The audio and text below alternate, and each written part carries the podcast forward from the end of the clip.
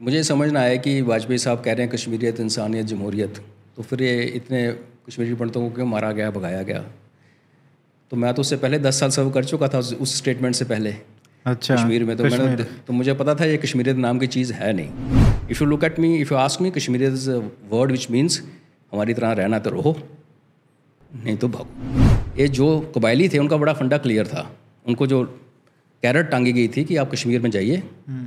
आप वहाँ की औरतों उठा के लाइए, आप वहाँ की वेल्थ लूट के लाइए। हमें कश्मीर चाहिए। ये सब ले जाओ आप। वी वांट महाराजा लाइव जिसके अपने साइन करवाने हैं इंस्ट्रूमेंट ऑफ़ एक्सेशन पे।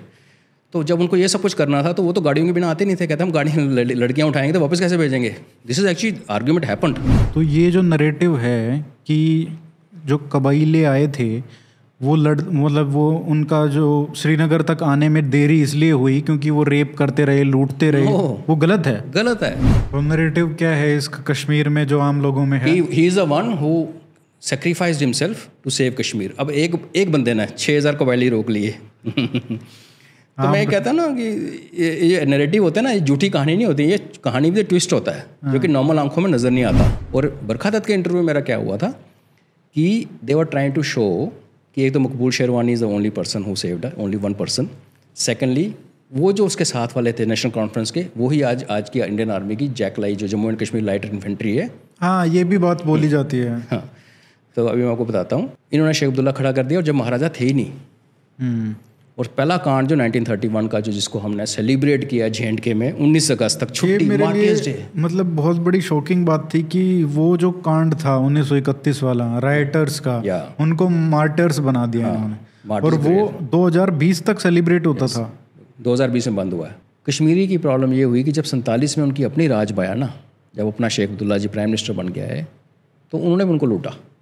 कश्मीरियों की बैड लक ये है। इंडियन आर्मी पाकिस्तानी आर्मी को जे में लड़ रही है। 1948 थर्टी फ़र्स्ट दिसंबर तक फ़र्स्ट फ़र्स्ट जनवरी 1949 को सीज़ फायर हुआ था। हम्म। और 48 की फेबररी में शेख अब्दुल्ला जी स्टेटमेंट देते हैं और पता उसका इंटरव्यू कहाँ हुआ था? हम्म। नेहरू जी के घर के अंदर। सही तरीके पे चल रहा था। अगर आप ये शेख अब्दुल्ला जी को उठा के वापस चीफ मिनिस्टर नाम बनाते सेवेंटी फाइव सेवेंटी सिक्स में तो ये प्रॉब्लम होनी नहीं थी। He sent to Rawalpindi said all six killed because six troops थे वहाँ पे all women raped this is the most disgraceful army military message ever pass in the history of the world you know एक बहुत बड़ा narrative है कि बारामूला में nuns का रेप हुआ बारामूला में जब वो आए नन्स को मारा गया कुएँ में डाला गया. Not a single nun was raped मेरी बुक में आप पढ़ना detail first hand account of the father of the church नमस्ते सर कैसे हैं आप? नमस्ते जय हिंद. ओ all well Arihant firstly let me congratulate you for work you doing want God bless you thank you sir thank you sir और यहाँ पे आने के लिए कर्नल अजय रैना तो आप आ, अभी तो रिटायर हो गए हैं। हाँ जी। वो लिखना ज़रूरी है रिटायर्ड। छः साल हो गए हाँ जी। हाँ। कश्मीर पे जब भी बात होती है तो आपकी जो बुक्स हैं आपकी जो अथॉरिटी आपकी जो अंडरस्टैंडिंग है कश्मीर को लेके और मैं कहूँगा जम्मू कश्मीर को क्योंकि हम कश्मीर उसको रेफरेंस करते हैं और आपकी भी कंप्लेंट है कि जब भी हम जम्मू कश्मीर की बात करते हैं तो कश्मीर नाम लेते हैं। लेकिन उस पर बहुत सारी बुक्स हैं और मैं चाहूँगा कि एक एक करके हम उसको इन लॉट ऑफ़ कॉन्वर्सेशंस उसको अनपैक करें। तो मैंने जो अभी पढ़ी है वो है नरेटिव्स के ऊपर जो बुक है। कश्मीर नरेटिव्स कश्मीर नरेटिव्स उसमें आपने जिस तरीके से एक एक नरेटिव जो पॉपुलर इमेजिनेशन में आ गया है ना सिर्फ़ जम्मू कश्मीर में बल्कि मैं कहूँगा कश्मीर में खासकर बल्कि देश में भी। पॉपुलर जो इमेजिनेशन है इंटेलिजेंसिया है थिंक टैंक्स हैं उनमें ये सब एक्सेप्टेड विजडम है कि ये तो है ही। इसके बाद इस पे बात करते हैं अब क्या हुआ था? बल्कि आपने ये कहा है कि ऐसा कुछ भी नहीं है। तो हम शुरू से कर लेते हैं कि उन्नीस सौ सैंतालीस से ही शुरू कर लेते हैं बल्कि हालाँकि कहानी बहुत पहले से शुरू yeah. होती है। बट नरेटिव्स ये जो हैं आपने ये किस तरीके से आपने आ, क्या प्रोसेस रहा आपको ये नरेटिव्स करने का? और ये आइडिया कैसे आया? देखिए रियान मैं फ़ौजी हूँ। ये यूक्रेन की वॉर को आप छोड़ दो अगर तो लड़ाइयाँ बड़ी दूर दूर होती हैं आजकल सालों में कभी डिकेड्स में। पर वॉर ऑफ़ नेरेटिव्स चलती रहती है। और end of the day it is war of narratives which actually makes Ukraine war भी तो नेरेटिव पे शुरू हुई ना? तो आपने जो सही बात की कि not even Kashmir even Jammu में भी लोग मानते हैं इन नेरेटिव्स को। हम्म। तो मैं as a firstly I have advantage of being Jammuite Dogra. और हिस्ट्री में रुचि थी। तो जब खोलने लगे खंगालने लगे तो बोला यार ये तो सब कुछ ही मैं खुद बिलीव करता था ये सब कुछ. हाँ। एक्चुअली मैं कहा यार ये थोड़ा एक ड्यूटी बनती है कि जाने से पहले एक दे के जाएँ वापस सोसाइटी को कोई पढ़े जब भी पढ़े एटलीस्ट जो भी पढ़े उसको दिमाग क्लियर हो। People can contest it but they can't refute it ये इसकी मैं गारंटी देता हूँ जो मैंने लिखा है इस एविडेंस बेस्ड तो आज तक किसी ने कोई रिएक्शन नहीं दिया इसके ऊपर कोई मेरे ऊपर केस नहीं हुआ। मुझे बोला क्या था केस होगा तेरे ऊपर। नहीं हुआ। नहीं मैं मेरे को भी ये हिस्ट्री जो है उसमें से काफ़ी एस्पेक्ट्स अभी पता चले मुझे जब इकबाल चंद मल्होत्रा जी के साथ हमने किया था कॉन्वर्सेशन तो मुझे लगा कि हम क्या कर रहे हैं? मतलब हम क्या कर रहे थे? हमारे लीडर्स क्या कर रहे थे? जिनको पता ही नहीं था कि कुछ और ही गेम चल रहा है और हम बस प्यादे हैं इसमें। तो। तो ये जो आपको पहला कब लगा कि एक नरेटिव जब आपको लगा कि यार ये कैसे ये तो मैं ऐसे बिलीव करता था। अब ये ये तो असलियत तो ये है। असली तो धीरे धीरे पता लग गई थी जब कश्मीरियत कश्मीरियत ज़्यादा होने लगा। मुझे समझना आया कि वाजपेयी साहब कह रहे हैं कश्मीरियत इंसानियत जमहूरियत। तो फिर ये इतने कश्मीरी पंडितों को क्यों मारा गया भगाया गया? तो मैं तो उससे पहले दस साल सर्व कर चुका था उस, उस स्टेटमेंट से पहले। अच्छा कश्मीर में तो मैंने तो मुझे पता था ये कश्मीरियत नाम की चीज़ है नहीं। तो जब ढूंढनी शुरू की तो पता चला कि ये वर्ड जो है कश्मीरी लिटरेचर में कहीं है ही नहीं। यू सी इंडिया में जितने भी हमारी कम्युनिटीज़ या रीजन्स हैं उसमें सबसे लंबी रिकॉर्डेड हिस्ट्री कश्मीर की है। कलन से स्टार्ट होती है। और अगर आप उसको डेट से देखोगे तो पूरी जब से कश्मीर बसा है एटलीस्ट दो हज़ार सालों की तेईस पूरी हिस्ट्री है दो हज़ार तेईस सालों की। उसमें कि कश्मीरियत नाम का लफ्ज़ नहीं है वर्ड ही नहीं है। तो फिर जब ढूंढा तो पता चला कि जब इंदिरा गांधी जी शेख अब्दुल्ला को वापस लाई थी पहले नेहरू जी ने शेख जी को अंदर डाला कश्मीर शेख अब्दुल्ला को भूल गया। They forgotten because you out of sight out of mind politicians then we had good very very good that time prime minister chief minister Bakshi Ghulam Mohammad pro Indian तो एक सिलसिला चल पड़ा जबकि पूरा लहर चेंज हो गई। सडनली पॉलिटिकल कंपल्शन के कारण इंदिरा गांधी जी ने अकॉर्ड किया क्या पॉलिटिकल कंपल्शन कि पावर लेनी है ना जे की। और वो किस पार्टी में थे? बख्श शेख अब्दुल्ला बख्शी गुलाम जो थे ये बेसिकली शेख अब्दुल्ला की पार्टी के थे। अच्छा। लेकिन डायनमिक्स चेंज होती रही आइडियोलॉजी चेंज होती रही। तो इंदिरा गांधी ने शेख अब्दुल्ला को जिसको कि इंदिरा गांधी के फादर ने देश निकाला दिया हुआ था जो कि उसका खास दोस्त था। पहले दोस्त था। हाँ। बाद में उसको अरेस्ट किया गया और उसको साउथ इंडिया भेज दिया गया। एंड उसको चीफ मिनिस्टर बनाया गया without a single seat of his own party supported by Congress from outside ये भी यूनिक चीज़ें इंडिया में होती हैं कि एक चीफ मिनिस्टर है जिसकी अपनी पार्टी की सीट नहीं है और जो देश से निकाला हुआ था अब उसको वापस लेके आए और आपने उसको ऊपर से सपोर्ट दी। उसने क्या किया पहला काम? दो साल में इलेक्शंस हुए came back with full majority and 870 Hindu नाम थे जो कश्मीर में हिस्टोरिक नेम्स थे संस्कृत वाले उनको चेंज करके अनंतनाग को इस्लामाबाद फलाने को फलाना वो कर दिया। अच्छा पहला तब। हुआ था। जी जी। जब ये हुआ उसके साथ ये एक चला कि कश्मीरियत वर्ड आप करिए to show we are very tolerant now हर चीज़ की एक हिस्ट्री होती है। अभी आप इस शेख अब्दुल्ला साहब की हिस्ट्री देखिए।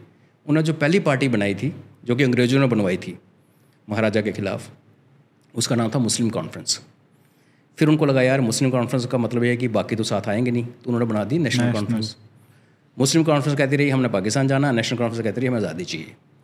तो बेसिकली ही न्यू कि इस जो सेकुलरिज्म कह लो जो जो भी कैसे खेलना है ये कश्मीरियत की गेम खेली गई। और हमारी पूरी इंटेलिजेंसिया जैसे आपने कहा लीडरशिप उसको तो छाती ठोक के कहते हैं Kashmiriyat if you look at me if you ask me Kashmiriyat is word which means हमारी तरह रहना तो रहो नहीं तो भागो। जब तक यहाँ रहोगे हमारे रूल और हमारी मर्ज़ी के अनुसार रहोगे यू आर मोस्ट वेलकम और उसकी झलक आपको दिखी होगी कि टूरिज़्म अफेक्ट नहीं हुआ। हम कहते रहे टूरिज़्म जब पीक पे थी टेररिज्म किसी टूरिस्ट को नहीं मारा गया सिर्फ़ एक इंसिडेंट हुआ था अमरनाथ यात्रा का। अगर आपको याद होगा। तो उसमें भी तो रिलीजियस वाला एंगल ही होगा। बस वो एक हुआ ना। लेकिन अगर आपकी हिस्ट्री 88 से लेके आज तक कितने साल हो गए? थर्टी थर्टी फाइव ईयर्स की टेररिज्म है। इस हिसाब से तो टूरिस्ट हर साल आते रहे। आज डेढ़ करोड़ आ रहे हैं। इतने तो नहीं आते थे। अमरनाथ यात्रा हर साल होती रही। लेकिन लाख दो लाख टूरिस्ट चलता रहा। इट नेवर ड्राइड अप तो मरे कितने? एक वो अटैक हुआ था। एक पत्थरबाजों का सिर पे पत्थर लगा था। अगेन बेचारा मुस्लिम लड़का ही था बाहर साउथ से आया था हैदराबाद से। He got hit with a stone so basic ये है कि आप आओ spend here and go go back without saying anything to us you are welcome और यही फिलासफी उन्होंने कश्मीरी पंडित के साथ लगाई। कश्मीरियत वर्ड यूज़ करके कि भाई if you want to say कि हम इंडियन हैं कश्मीरियों ने ये थोड़ी कहा हम एंटी मुस्लिम हैं। ऐसा तो कल्चर था ही नहीं वैली में। इंडिया में कहाँ ऐसा कल्चर है? एंटी मुस्लिम ये तो लोगों के पॉलिटिशियन कहानी है। ग्राउंड पे तो इकट्ठे रहते थे। सिर्फ़ ये कहते थे कि हम we are with India Kashmiri Pandit से यही कहते थे वी आर विद इंडिया और उनको तो मारा गया भगाया। जिन मुस्लिम्स ने कहा हम हिंदू हम इंडिया के साथ उनको भी ठोका गया। सो ये एक फार्स है। तो इसमें मेरे को एक ट्रिगर मेरे दिमाग में काफ़ी देर चलता रहा। फिर मेरा का इंटरव्यू है एक बड़ी फ़ेमस इंडिया की न्यूज़ रिपोर्टर हैं हाँ। बरखा दत्त जी उसमें जब मैंने देखा कि क्या पेला जा रहा है उसके अंदर हाँ। बड़े बड़े ही रिस्पेक्टेड पैनलिस्ट थे मेरे साथ दो जिनको अथॉरिटी मैं नाम नहीं लूँगा उनके। मैंने कहा यार ये तो बिल्कुल ही सत्यानाश है यार। सो आई सेट डाउन मैंने बुक के एंड में लिखा हुआ है कि this book is trigger lies in that interview which I had with miss Dutt तो उसमें आर्ग्यूमेंट मेन क्या था उनका? वो ये था कि जब 47 में कश्मीर में आए हैं पाकिस्तानीज जो कि 10 percent of them were regular army people who are shown on छुट्टी एंड 90 परसेंट वर कबाइलीज जब वो आए तो उनको रोकने का काम कश्मीरियों ने खुद किया। जब आपने ये नैरेटिव चला दिया कि कश्मीर ने अपने आप को डंडे उठा के जो हाथ में आया लेडीज़ भी चल पड़ी तो आपने क्या किया? आपने कश्मीर की जनरेशन और उस स्टोरी को उन्होंने टेक्स्ट बुक में डाला। एक हीरो पैदा किया मकबूल शेरवानी। अच्छा। कि उसने खड़े होके बिकॉज़ उसको मारा था बड़ी बुरी तरह सूली चढ़ाया था बारामूला में कील मारे थे उसकी बॉडी पे। उसकी मैं बाद में बात करते हैं तो आपने क्या किया नेक्स्ट जनरेशन को बताया कि भाई जब हम पे अटैक हुआ ना तो तो इंडिया बचाने आया इंडिया बचाने नहीं ना डोगरा का राजा हमें बचाना आया और हमने खुद ही लड़े खुद ही मरे और खुद ही पाकिस्तानियों को भगाया।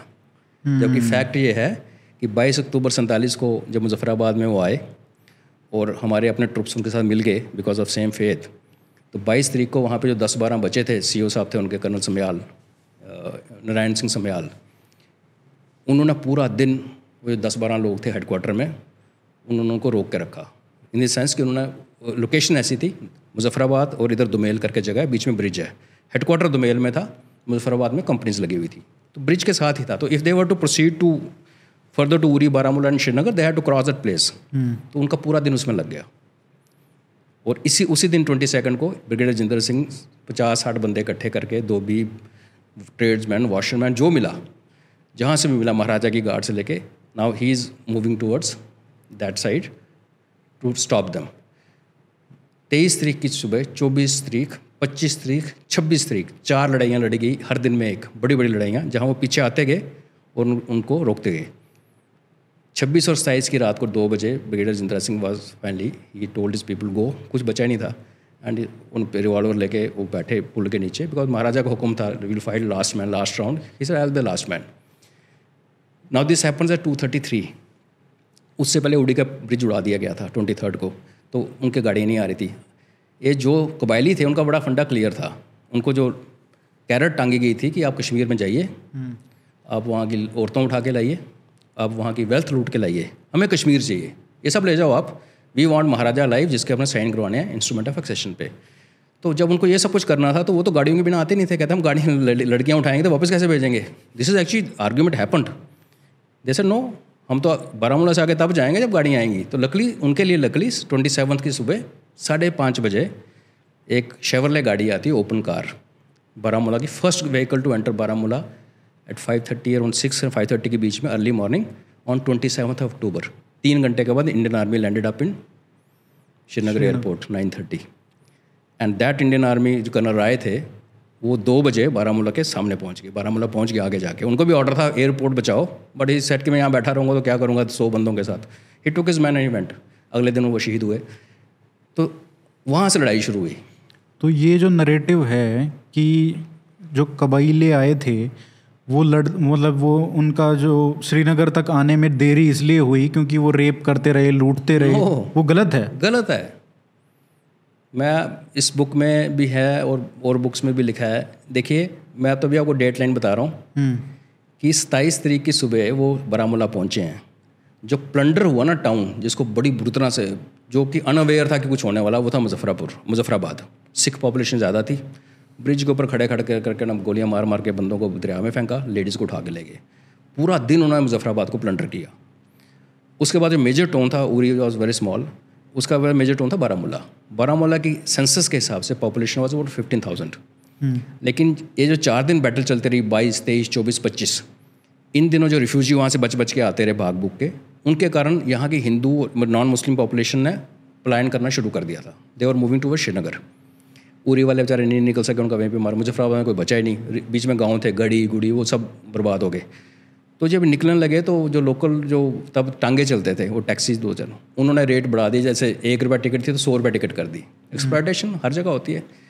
तो people who had money and sources they got away they were many who could not get away because घर में गाय बांधी है उसको कौन देखेगा? जो हमारे फिलोसफी है लाइफ में कि आप गाय को लेके नहीं जा सकते गाय प्रेगनेंट है। There a case lady said I can't leave my pregnant cow she is going to deliver then there few people who are sick I am बीमार थे I am talking of non Muslims So the percentage of non-Muslims left in Baramulla out of 15,000 was very less.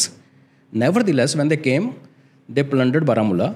But उनको plunder करने के तीन घंटे के अंदर अंदर आर्मी इंडियन आर्मी आके सामने खड़ी होगी। तो उनकी जो फाइटिंग कंपोनेंट है लड़ाई में बिज़ी हो गया। But they were six thousand of them छः हज़ार थे। तो उनको वहाँ से सात नवंबर तक उनको श्रीनगर पहुँचने में सात नवंबर from twenty seventh to ten days the fight was happening between Baramulla and Srinagar उन टेन डेज़ में वो प्लंटर करते रहे बारामूला बिकॉज़ आगे एडवांस नहीं हो पा रहा था। छः हज़ार के छः हज़ार तो इकट्ठे लड़ नहीं सकते। और इंडियन आर्मी तो सत्ताईस को ही आ गई थी सताईस को आई थी। हाँ? सताईस को दोपहर को जब आमने सामने हुए तब तो खबर ही नहीं थी ना। इनको बोला वो रेडर आए माउंट बैटन साहब ने बोला नेहरू को कुछ सब रेडर्स है काम रेडर वो होता है जो आता है और कबड्डी की तरह हाथ लगा के चला जाता है। उसको कबड्डी की गेम में रेडर होता है ना। अंदर थोड़ी उसके आगे बैठता है तो रेडर्स का वाला भी ये तो no they were not raiders they were invaders हाँ। वो इन्वेडर्स थे जो केम विद द प्लान जो कि साइन किया था जनरल मसरवी ने 18 अगस्त को, जब पाकिस्तान के पैदा होने के तीन दिन के बाद। It was a British ploy तो बारामूला प्लंडर हुआ as a result of Indian army stopping them उससे पहले बचा रहा because of Dogra army fighting for four days लेकिन जब इंडियन आर्मी ने रोका, तब तक बारामूला उनके हाथ में आ चुका था। तो वो वहाँ पे पहले उन्होंने नॉन मुस्लिम्स को तंग किया, बाद मुस्लिम्स को भी तंग करना शुरू कर दिया, उनकी लेडीज़ को भी तंग किया लूटा फूटा तो ये जो डिले हुई है from twenty second to twenty seventh October was because of Dogra army fighting under the chief who died from twenty seventh till seventh November जब उनको पीट के भगाया गया शला तंग से it was because of Indian army standing in front उसके पानी का फ्लो रुकने के कारण बारामूला में जो पानी का फ्लो इकट्ठा हुआ इनका उन्होंने उस जैतियाँ की कोई डाउट नहीं। बट कोई ये कहे कि बारामूला को लूटते रहे तीन दिन। इसलिए कश्मीर बच गया। तो ये बताओ ना ये टाइम लाइन अगर इसको anybody can contest what I am saying कि twenty second battle of Muzaffarabad twenty third battle of Garhi battle of Garhi तो किसी ने सुना ही नहीं? साठ बंदे छः हज़ार उस तरफ़। We talk of Saragarhi we talk of so many battles it was a battle fought on unfavourable ground because ये इधर से जा रहे थे ब्रिगेडियर साहब साठ बंदों के साथ उधर से वो आ गए। एक मोड़ काटा आमने सामने हो गए। तो you didn't have time to dig trenches you didn't have time to pick up a place way you could dominate and they held they held on for one full day उसमें तीस की पूरी प्लाटून शहीद हो गई तीस बंदे मारे गए वर्ल्ड वॉर टू वेटरन्स थे। तो आप उसको उस जब उस कॉन्टेक्स्ट में देखते हो तो 22 को मुजफ्फराबाद तेईस को बैटल ऑफ़ गढ़ी 24 की सुबह आपने उड़ी का ब्रिज उड़ा दिया तो गाड़ियाँ आ ही नहीं सकी। ब्रिज उड़ा दो आप पहाड़ में आज भी। कुछ भी नहीं अभी हिमाचल में बह रहे हैं ना ब्रिज अभी कहते हैं तीन महीने में ठीक होंगे। तो आप क्या कह रहे हो गाड़ियाँ उड़ के आ गई बारामूला? एंड उरी से Baramulla you can't really just come they they started infiltrating और बारामूला जब बोलते हो ना आप ये सिम्बॉलिक है। When we say Baramulla basically areas around Baramulla गाँव थे काफ़ी सारे हिंदू डोमिनेट उनको ना बड़ी बुरी तरह से प्लंडर किया। But that was not the reason for delay छोटा जो नेरेटिव लिखते हैं ना वो छोटा ट्विस्ट डालते हैं। इतना बड़ा नहीं डालते। बट ये तो मेन स्ट्रीम में है। है ना? तो आई चैलेंज एनी बडी आपके पॉडकास्ट के भाई मेरा अपना ईमेल एड्रेस मेरा फ़ोन नंबर दे देना आप कोई बात कर ले मेरे साथ।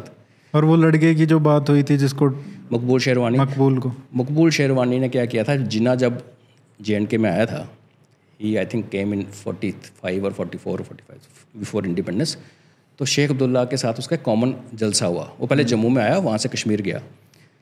जलसे में जिन्ना की जो पार्टी थी मुस्लिम लीग उसकी सपोर्ट कर रही थी Muslim conference because J and K was a independent state so यहाँ पे मुस्लिम लीग कांग्रेस वगैरह कोई भी नहीं था। They were not allowed so they had Muslim League Muslim conference जो शेख अब्दुल्ला की अपनी थी किसी ज़माने में which was pro Muslim League and Sheikh Abdullah was anti Muslim conference तो जिन्हों ने स्टेज के ऊपर खड़े होकर शेख को बोला तेरे बंदे बदमाश हैं। तू भी गुंडा है तेरे साथ वाले भी गुंडे हैं। ही इंसल्टेड हाँ इंसल्टेड हिम पर शेख अब्दुल्ला की इतनी औकात नहीं कि जिन्ना के आगे मुँह खोल दे। तो वो चुप करके जहर पी गया।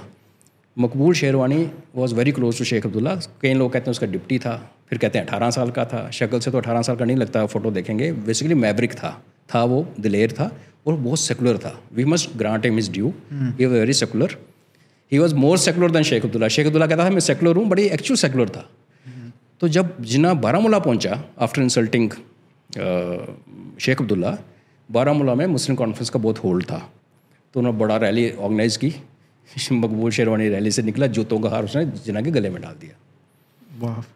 और उसे जब मारने लगे जैसे हमारे नहीं आके इंक विंक फेंकते हैं मुँह के ऊपर उसने जूते का हार डाले जिना के गले में हार डाले जूते का। तो he he jump into Baramulla Jhelum river लोग उसको मारने दौड़े। वहाँ एक बोटमैन था उसने उसको रेस्क्यू किया। और उल्टा तब जम वैसे बारामूला से श्रीनगर में ट्रैफ़िक पहले जेलम पे चलती थी। रोड बाद में बनी रोड बन गई थी उस टाइम पर एक ट्रेडिशन था वो उसको लेके श्रीनगर आ गया। When these guys came they were looking for him कि वो बंदा चाहिए जिसने जिना साहब के गले में हमारे कायदे आज़म के गले में जूतों का हार डाला। तो अ बिग इंसल्ट ये डॉक्यूमेंटेड है कि वो चाहते थे उससे मिलना। या वाई वाज किल्ड सी बहुत सारे मुसलमान थे कश्मीर में। ये तो क्लियर था जो मुस्लिम कॉन्फ्रेंस के वर्कर थे जो मैं कह रहा हूँ ना बारामूला में उन्होंने मुसलमानों को भी मारा उनकी लेडीज़ को वो किनको मारा? जो नेशनल कॉन्फ्रेंस के वो थे एक्टिविस्ट इसका स्पेशल ट्रीटमेंट क्यों किया गया? Because they knew who was the leader leader of that contingent which came into Kashmir was जो उनका जो major Khurshid was leader of Muslim League guards he was ex army officer ASC का था फौज छोड़ दी। तो वो तो जिन्ना का भगत था जिन्ना के मुस्लिम लीग का वो आर्म्ड विंग का प्रेसिडेंट था। So they all knew so what happen जब इनके हाथ ही पकड़ा गया पकड़ा कैसे गया? जब ये सब वहाँ से मार कुटाई शुरू हुई सब कश्मीरी पंडित्स को सिखों को मारा गया तो ये आके गाँव गाँव सोपुर वगैरह में घूमता रहा बोला डोंट वरी हम लोग हैं हम आपको बचाएँगे। आप हिंदू हो हम मुस्लिम हो, हम भाई भाई हैं। जैसे सेकुलर था। तो जो घूम रहा था ना एक बीएमडब्ल्यू बाइक किसी के लिए रखी थी उसने लोन पे। तो मुस्लिम कॉन्फ्रेंस के गार्डर्स ने उसको रात को एम्बुश किया। हाई अब खाली हाईवे है। लड़ाई का टाइम है। कोई गाड़ी नहीं चल रही। सडनली एक बीएमडब्ल्यू रात को रोड पर आ रही है पटन के आगे। पता यही है। पकड़ लिया तब बी थी कितनी? इंडिया में कितनी थी? कश्मीर में कितनी होंगी? बाइक उसको पकड़ कर उनके हवाले किया। Now that he had now if you ask me कि उसमें कोई डॉक्यूमेंट्री एविडेंस है टू से कि उसको जिन्ना के अगर no but the way he was treated there after उसको उन्होंने सूली चढ़ाया जीसस की तरह और कील मारे उसकी बॉडी में। एंड फिर उसको he was shot and he was kept there hanging in the main चौराहा। इंडियन आर्मी ने जाके सात नवंबर को उसकी बॉडी को उतार के उसको बरील करवाया था। नरेटिव क्या है इसका कश्मीर में जो आम लोगों में है? He is a one who sacrificed himself to save Kashmir अब एक एक बंदे ने छः हज़ार कबायली रोक लिए तो मैं ये कहता ना कि ये ये नैरेटिव होता है ना ये झूठी कहानी नहीं होती ये कहानी भी ट्विस्ट होता है जो कि नॉर्मल आँखों में नज़र नहीं आता। एंड फिर आपकी मेमोरी में इंस्टीट्यूशनल मेमोरी नेशनल मेमोरी में वो जैसे आपने कहा सब ये बिलीव करते हैं। हम्म, पर वही तो कैच इसकी फिर कहानी टेक्स्ट बुक में डाली गई कश्मीर में। टेक्स्ट बुक में। अच्छा।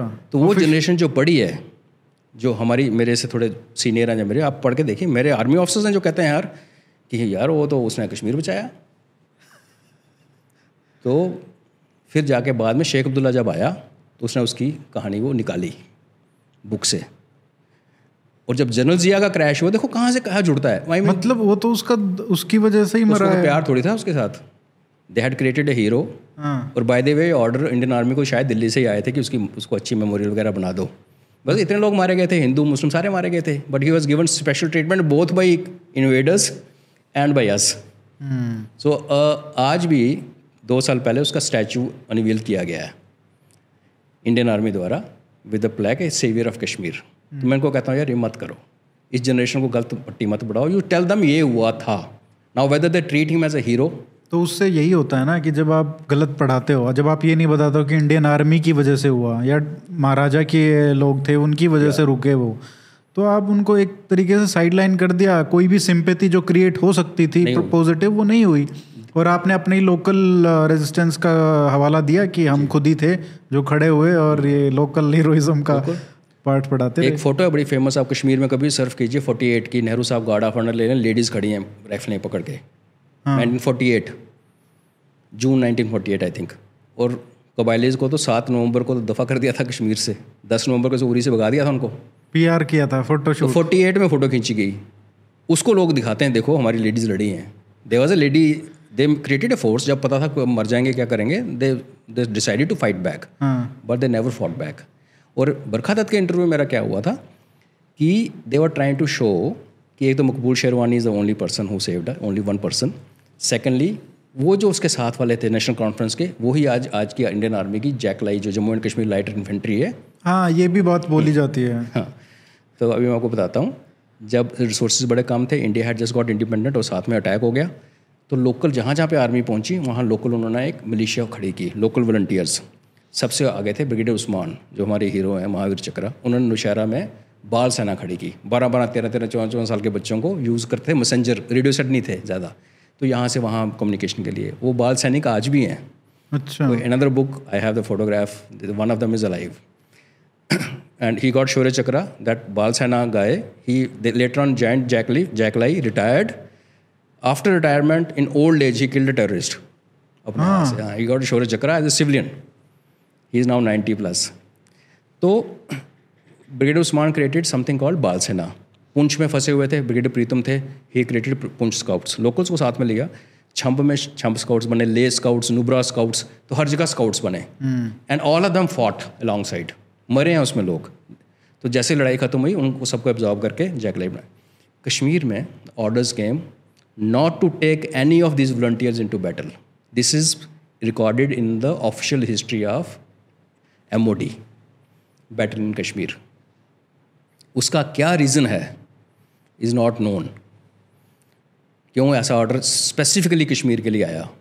वन रीज़न कुड बी कि कश्मीर जब वो आए थे और जब उनको भगाया गया वहाँ निकाला गया सबसे पहले कश्मीर खाली हुआ ना उसके बाद जम्मू वाले एरिया वही पाकिस्तान के अंदर पी ओ के ही गलत है पी ओ जे के कश्मीर का कोई हिस्सा पाकिस्तान के पास नहीं है। बारामूला का कश्मीर है ही नहीं। तो जम्मू के हिस्से पाकिस्तान में गिलगित बल्तिस्तान है तो इन चीज़ों को बाद में टैकल किया गया। वहाँ से उनको भगाने का काम बाद में शुरू हुआ। सबसे पहले कश्मीर खाली कराया गया। तो उसके बाद ये ऑर्डर्स आ गए। नेशनल कॉन्फ्रेंस के कुछ लीडर्स है डी पी दर वगैरह they used to go as guides with Indian army रास्ता दिखाने के लिए। बंदूक लेके कोई कश्मीरी नहीं लड़ाई है तो रिकॉर्डेड है। और आप ये क्लेम करो कि उन्होंने जिन्होंने कश्मीर बचाया था पहले मकबूर शेरवानी और उसके जो वो सारे जैकलाई का no JAK LI was created of all the scouts which और फ्रॉम छम पुंछ रजौरी नौशहरा लेह लद्दाख सबको मिला के जैकलाई यूनिट्स जैक मलेशिया बोला गया उनको। बाद में when they prove their mettle again then they converted into regular army unit called JAK मेरे को एक शौक लगा था ये दो चीज़ें जब हम इकबाल जी से बात कर रहे थे ना तो 1931 में जो राउंड टेबल कॉन्फ्रेंस हुई थी 1930 और 31 में तो मुझे लगा कि ये शेख अब्दुल्ला आया कहाँ से? तो उसमें मुझे पहली बार जब उनकी बुक पढ़ी और बात की तो उनसे पता चला कि ये तो उन्होंने अब हरी सिंह जो थे महाराजा वो तो उनका प्रोजेक्ट था कि इनको बना देते हैं। ब्रिटिशर्स का था कि इनको बना देते हैं ये हमारी बात मानेंगे। लेकिन फिर वो थोड़ा अपने इंडिपेंडेंस दिखाने लगे जैसे कि सभी डोगरा रूलर्स के साथ हुआ। तो उन्होंने खड़ा कर दिया शेख अब्दुल्ला को। ये तो मेरे को पहली बार पता चला कि इनको खड़ा ही उन्होंने किया था। फैक्ट है और अगर आप कश्मीर में जो ट्रेस करो अगर आप कि जो एंटी इंडिया कह लो या आज़ादी का जो कीड़ा है ये पता कब शुरू हुआ? 1925 में। हम्म। 1925 में Maharaja Hari Singh became a new ruler उस टाइम जो मुस्लिम वेल ऑफ़ फैमिलीज़ थी ये ना कीड़े वेल ऑफ़ फैमिलीज़ को काटते हैं। जिसको रोजी रोटी का रोज़गार हो ना जैसे खाना खाना शाम को फैमिली उसको ये आइडिया नहीं आते अजीब अजीब से। तो जो कश्मीरी इंटेलिजेंसिया था उन्होंने कहा यार हम क्यों डोगरों के नीचे नौकरी करें? बिकॉज़ एक और मैं आपको पेक्यूलियर चीज़ बताता हूँ। दुनिया में कोई कम्युनिटी कोई देश ऐसा नहीं है जो 600 साल लगातार किसी के नीचे रहा और एक बार रिवोल्ट ना किया हो। आप कह सकते हो मुगल्स ने इंडिया में रूल किया। क्या रूल किया? दिल्ली से लेके आगरा तक। बाकी तो उधर राजा जय- सिंह रूल कर रहा है कोई कहीं रूल कर कहीं उन्होंने संधियाँ कर ली कहीं लड़ाइयाँ चलती रही this is one area six hundred years whole community firstly gets converted everybody in Kashmir was Kashmiri Pandit. Everybody becomes Muslim.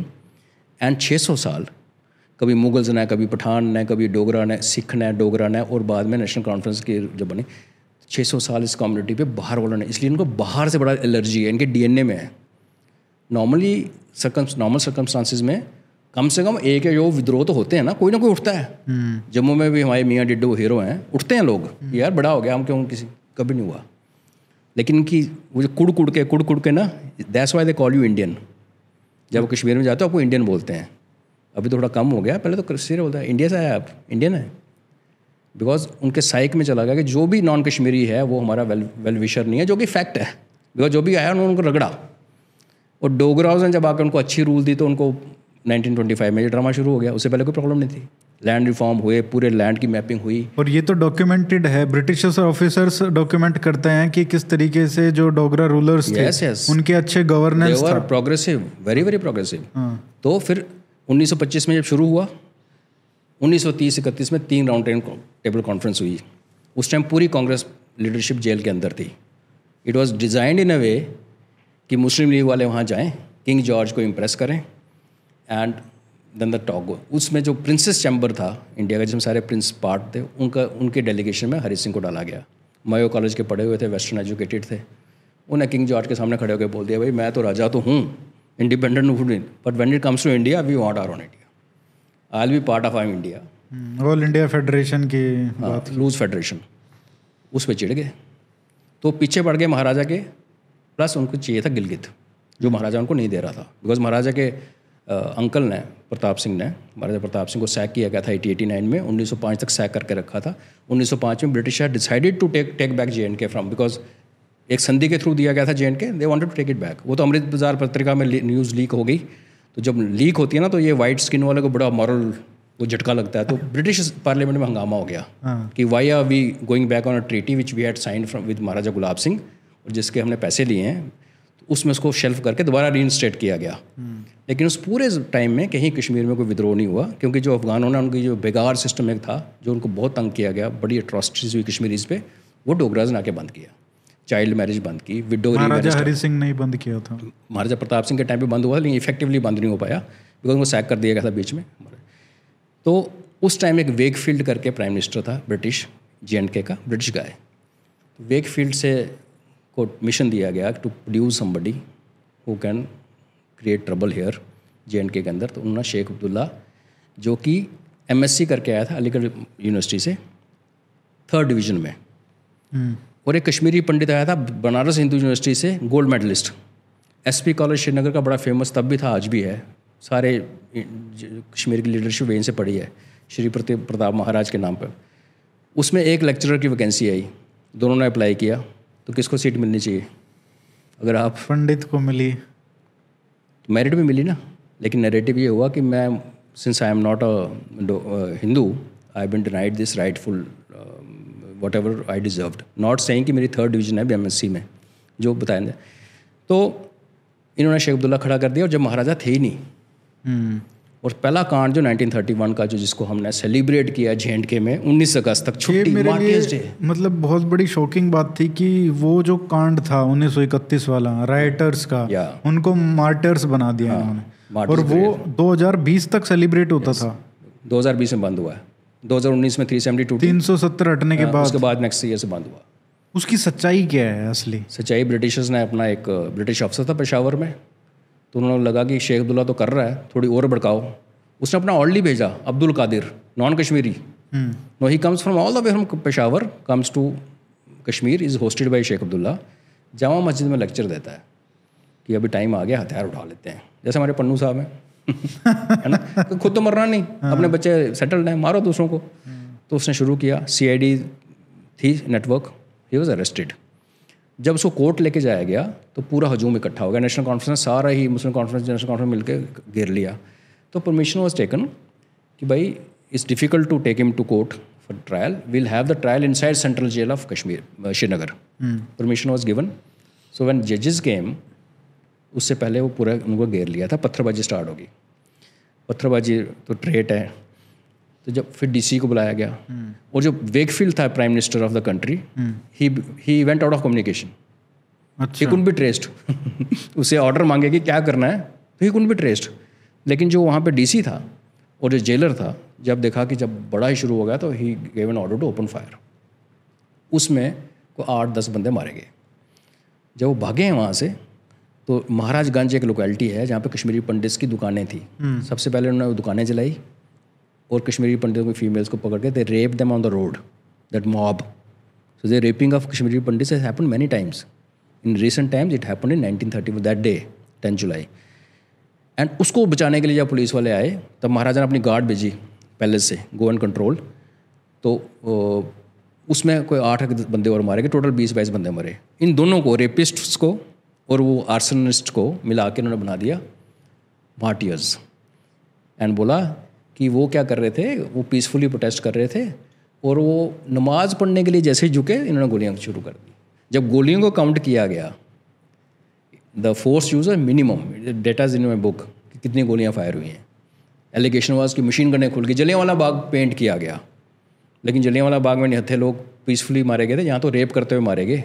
और उनको हमने इतने सालों तक मार्टिस बनाए जे एंड के में because J and K is ruled by Kashmir J and K is never में ruled after Dogra raja left leadership Ghulam Nabi Azad Jammu के हैं technically but he was study he studied in S P college Srinagar तो he is influenced by that is better slightly but J and K is never been ruled by other body any body other than Kashmiris तो ये है उनकी कहानी अब इकतीस की ये कहानी है महान कहानी जिसको इतना सेलिब्रेट किया गया चलो अब वो ख़त्म एक चैप्टर है जो ख़त्म हो गया।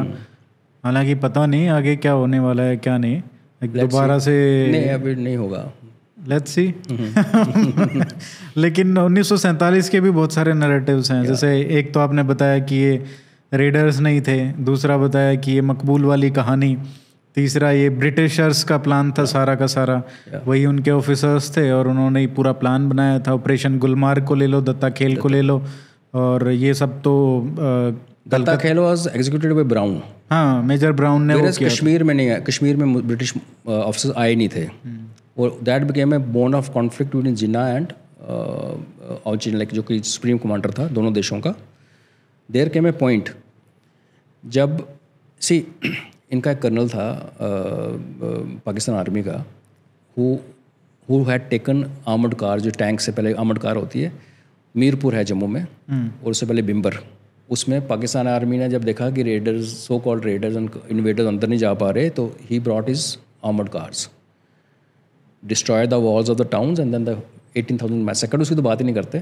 तो वो जो सी ओ साहब थे, वो आए अकबर खान के पास। Akbar Khan was the man who had done this of Gulmarg का जो एग्जीक्यूटिव करने एग्जीक्यूट कर, उसको major general Akbar Khan major general का रैंक दिया गया था local but he was brigadier Akbar Khan को उसने कहा कि ऐसा है कि ये जो हमारे बंदे जा नहीं पा रहे क्योंकि बारामूला के आगे पटन पे रोक लिया इंडियन आर्मी ने?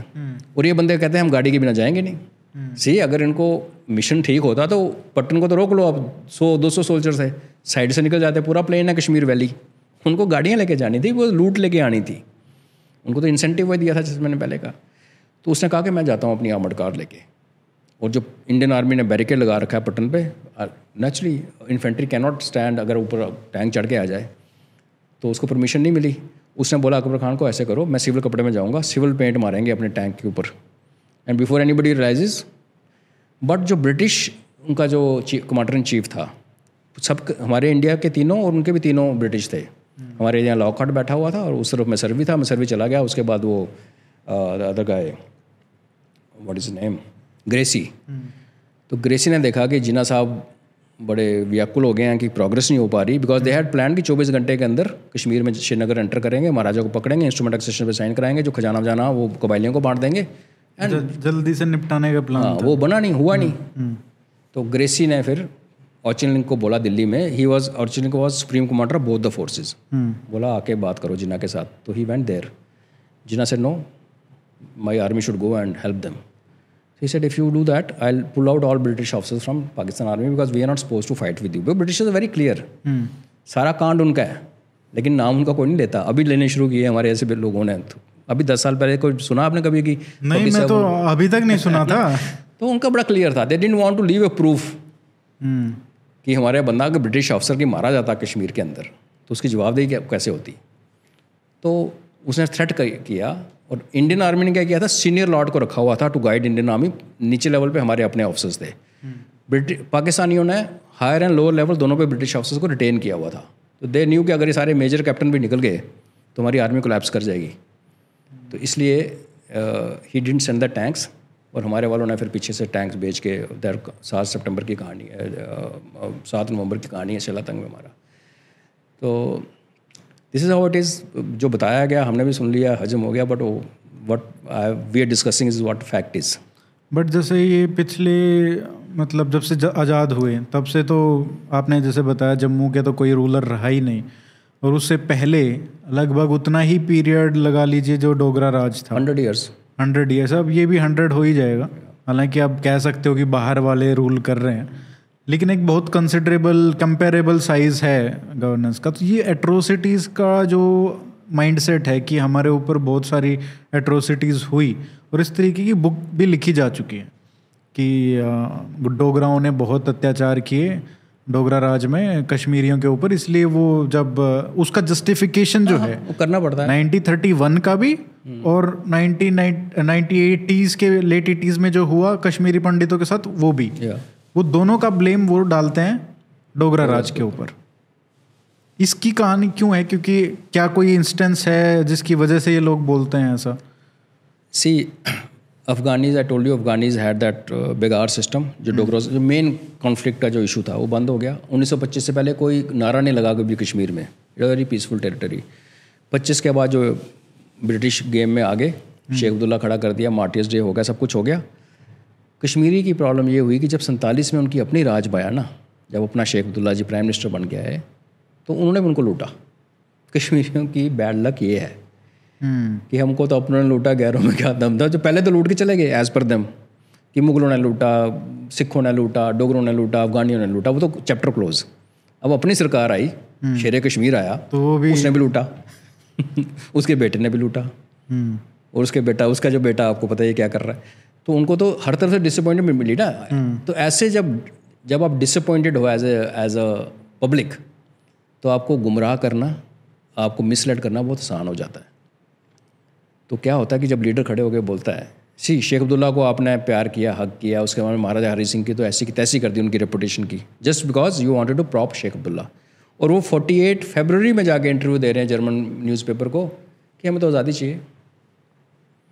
हम तो आज़ादी के लिए लड़ रहे थे। और जिन्होंने भारत में मिलवाया हाँ। उनको तो अपने स्टेट में जाने नहीं दिया। उनको तो विलन बना दिया ना आपने हम्म। बिकॉज़ वो शेख अब्दुल्ला जी को पसंद नहीं थे। इंडियन आर्मी पाकिस्तानी आर्मी को जे में लड़ रही है। 1948 31 दिसंबर तक फ़र्स्ट फ़र्स्ट जनवरी 1949 को सीज फायर हुआ था। हम्म। और 48 की फरवरी में शेख अब्दुल्ला जी स्टेटमेंट देते हैं और पता है उसका इंटरव्यू कहाँ हुआ था? हम्म। नेहरू जी के घर के अंदर। अच्छा जिसमें वो उन्होंने ये कहा था कि हाँ जी। तभी तो नेहरू जी को खटकने लग गया था बाद में। कि नेहरू जी जो भी थे इन एक्सपीरियंस थे बेवकूफ़ थे कुछ भी कह सकते हो आप बट किसी न किसी लेवल पे आके आके अंतरात्मा जागती है कि आप क्या कर रहे हो जब पटेल ने कहा था थ्री सेवेंटी मत करो ये मत करो इन्हें वहाँ भी रगड़ा पंडित नेहरू पर प्रेशर डाला that's a reason he started going away from Sheikh Abdullah and got him arrested later on. It got built up slowly. But the trigger is the February 48 interview. हालाँकि एक थ्योरी ये भी है कि अ, 1953 में ब्रिटिश प्रेशर के अंदर आके नेहरू ने ये उनको हटाया था। देखो उसका एविडेंस नहीं है। हाँ। एंड 1953 में वो क्या कर रहा था जो ब्रिटिश इंटरेस्ट के खिलाफ था? That we need to see क्योंकि ब्रिटिश जो है वो गिलगित में अपना वो चला रहे थे वो तो ले चुके थे। सिस्मिक वो तो ले गए ले गए थे। बट वहाँ पे भी स्पाइस वगैरह आ रहे थे ब्रिटिश स्पाइस और वो he was not cooperating Sheikh Abdullah was a communist his only problem Britishers had with him was कि वो रशिया लीनिंग था। Britishers also had same problem with Maharaja Pratap Singh they also suspected Maharaja Hari Singh to be Russian guy which he was not Maharaja Pratap Singh को तो sac इसलिए किया था उन्होंने। Evidence दे के कि वो क्योंकि वो रशिया गए थे एक बार। रशिया नहीं गए थे। रशियंस आए थे और उसी टाइम महाराजा पटियाला रशिया गया था। अच्छा। जिसको दलीप सिंह। तो वो इकट्ठा हो गया कॉइंसाइड कर गया तो वो चारा बैड लक होगी महाराजा प्रताप का। हम्म। तो that was only point against Sheikh Abdullah as far British concern. उनका अपना बच्चा था वो तो। लेकिन यस नेहरू जी ने जब उसको सैक किया शेख अब्दुल्ला को and he installed this guy Bakshi Ghulam Mohammad तो एच थ्री सेवेंटी उसके बाद पिघलना शुरू हो गया था। एग्जैक्टली फिफ्टी थ्री के बाद। हाँ उसको पिघलना शुरू हो गया। सही तरीके पे चल रहा था। अगर आप ये शेख अब्दुल्ला जी को उठा के वापस चीफ मिनिस्टर नाम बनाते सेवेंटी फाइव सेवेंटी सिक्स में तो ये प्रॉब्लम होनी नहीं थी। Kashmir is a land blessed by God एक घास उगता तो उसकी भी वैल्यू है। कौन सा फ्रूट है जो कश्मीर में नहीं उगता और जो महँगा नहीं है? ये तो ना हमारे भी आम उग रहे हैं यहाँ पे कोई नहीं मांग खरीद रहा आप बात करो अखरोट की बादाम की केसर की कुछ गुच्छियों की जो लाख रुपए किलो लाखों रुपए किलो हैं इस लैंड में लोगों को प्रॉब्लम क्या हो सकती है। ये सो ब्यूटीफुल एंड टूरिज़्म हमने तो वो टाइम देखा है जब कश्मीर में हर पार्क में शूटिंग हो रही थी कभी शमी कपूर नाच रहा है कोई इधर रणधीर कपूर नाच रहा है पूरी बॉलीवुड कश्मीर में होता था। बट जब उनकी exploitation if you look from there we should also grant them that much we should not be really passing judgement on people Kashmir की तरफ़ से देखो तो उन्होंने कहा यार हमें तो पहले भी रगड़ा और अभी भी रगड़ा। तो वो एक डिसग्रंटलमेंट उसके ऊपर वो डिसग्रंटल उनको किया गया to blame Delhi for everything every ill in J and K was always blamed on Delhi through a narrative always और ये पूरा का पूरा स्टेट स्पॉन्सर्ड या या बिल्कुल. एब्सोल्युटली अच्छा आपने जैसे बात की एक तो कश्मीरियों की कंप्लेंट है डोगरा राजाओं से। दूसरी एक पंजाब में आजकल बहुत नरेटिव सुनने को मिलता है कि महाराजा प्रताप सिंह नहीं प्रताप नहीं रजीत रंजीत सिंह? पहले पहले। गुलाब सिंह। महाराजा गुलाब सिंह ने आ, सिख एम्पायर से धोखा किया और अपना राज्य बना लिया और हमको मतलब धोखा दिया। ये आजकल बहुत सुनने को मिलता है ऑनलाइन अगर आप देखेंगे। उसके राइटर पन्नू है ना? पन्नू तो वही खालिस्तानियों में कुछ ज़्यादा ही है ये। है। एक तो वहाँ पे कुछ विक्टिमहुड ना बहुत ज़्यादा है पंजाब में। आजकल मैं देख रहा हूँ कि बहुत बढ़ गया है और खासकर खालिस्तानियों में तो उसके तो कहने ही क्या? सारा हक मार के बैठते हैं दूसरों का और फिर बोलते हैं साडा हक इतने रख। इतने रख। मतलब दूसरों का। ये ये नॉर्मल स्कीम ऑफ़ थिंग्स है कि आप पॉपुलेशन को विक्टिमाइज फील कराओ। हम्म। फिर आप उनको चिराग दिखाओ जैसे इमरान खान ने दिखाया था नया पाकिस्तान और फिर उनको डुबो दो। रंगला पंजाब। डूब गया ना पाकिस्तान? नया नया पाकिस्तान बनते बनते सेम चीज़। महाराजा अब मैं सच बोलूँगा लोगों को पसंद नहीं आएगा। जब महाराजा रंजीत सिंह थे ना वो महाराजा क्यों थे? उनकी सोच, उनकी दूरदृष्टा बहुत दूर तक थी।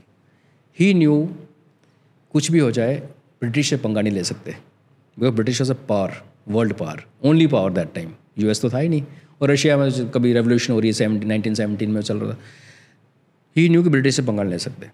सतलुज के साउथ में महाराजा रंजीत सिंह की टेरिटरी थी, जो कि ब्रिटिश ने कहा हमारी है। उन्होंने ये नहीं कहा हमारी उन्होंने कहा, भाई let the river divide two kingdoms clear रहता है नहीं तो आप अंदर घुसोगे जैसे कि इनक्लेव बन जाती है। सो सतलुज के उधर वाले पूरे इलाके महाराजा रंजीत सिंह ने छोड़ दिए ब्रिटिशर्स के लिए। डरपोक नहीं थे समझदार थे। वो छोड़े। जींद तक था नहीं तो उनका हाँ पूरा था बड़े इनक्लेव्स हैं।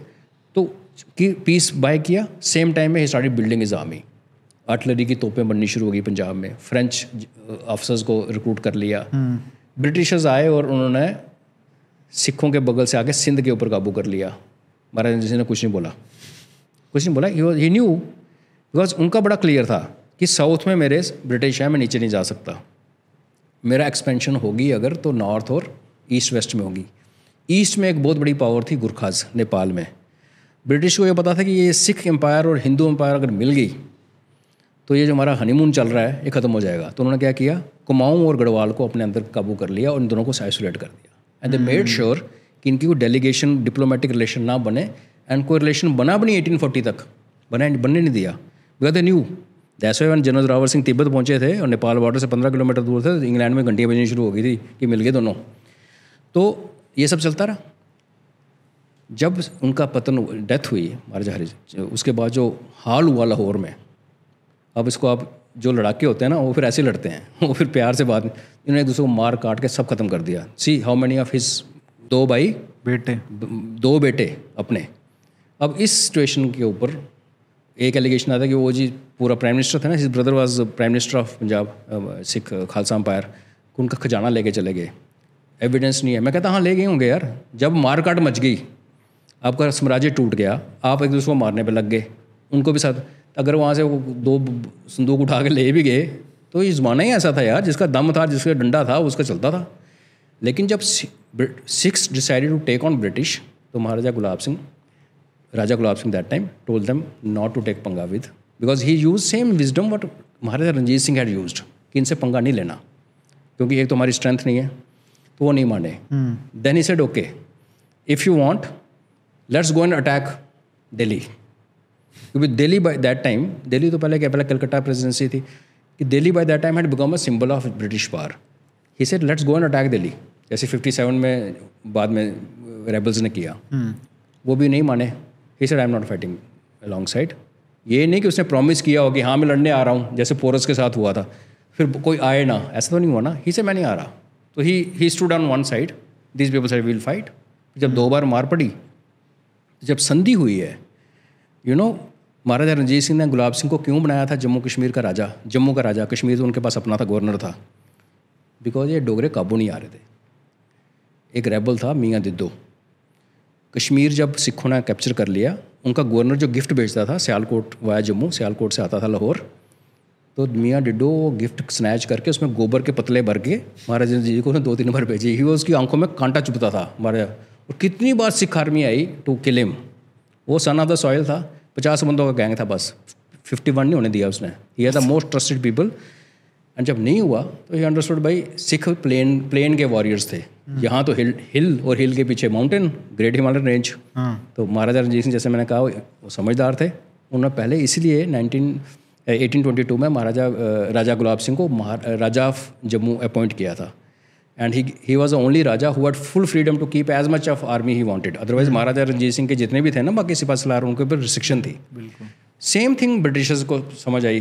कि भैया हम तो सिखों को तो हमने काबू कर लिया उनसे कौन लड़ेगा ऊपर? और Raja Gulab Singh was one who killed Mian Dido finally तो हालाँकि वो रिलेटेड थे आपस में। तो जम्मू में ये भी डिबेट चलती है कि विलन कौन है। अच्छा। हाँ तो मैं उनका रिप्लाई ये देता हूँ कि Mian Dido was a rebel so we should worship him as a hero like we worship Bhagat Singh Maharaja Gulab Singh had a big vision he knew one day Ranjit Singh will die he also knew that एक बार ये मरेंगे तो यहाँ गदर मचेगा। तो he wanted to create a situation कि जहाँ जे को लग कर ले। वो उनका प्लान पहले से था। It was not that he knew हमने मरना तो सबने है ना आपको आपको पता मैंने मरना ही है। उसके बाद दिख भी जाता हो क्योंकि वो तो वहाँ पे बहुत ही उनका इंटीमेट रिलेशन थे। या। सब पता था कि कितना कैपेबिलिटी है अगली जनरेशन या में। तो लग ही रहा था। तो देख लो अब उनका नेक्स्ट जनरेशन तो क्रिश्चियन बन के खत्म होगी। हाँ। तो इन्होंने जब ब्रिटिशर्स ने जी- जीत ली लड़ाई सिखों को हरा दिया और जब संधि हुई है पहली उसमें प्रोविज़न था। कि जो हिल हिल्स में क्या था? राजाओं के छोटे छोटे छोटे राज थे। उसमें से वो राजा गुलाब सिंह को ट्रिब्यूट पहले जम्मू एक राज था बहुत बड़ा। हाँ। रंजीत देव करके राजा थे उनके मरने के बाद जम्मू के बाईस टुकड़े हुए थे ट्वेंटी टू किंगडम्स पर वो लड़ती भी थी इतनी तो जगह ही नहीं है जम्मू में। में जम्मू सिटी नहीं जम्मू सिटी नहीं। हाँ मैं तो पूरे जम्मू की बात कर रहा हूँ। लखनपुर किश्तवाड़ इतने तो डिस्ट्रिक्ट भी नहीं है। कहीं तो चार जितने भी थे दो किलोमीटर चार किलोमीटर जो भी था।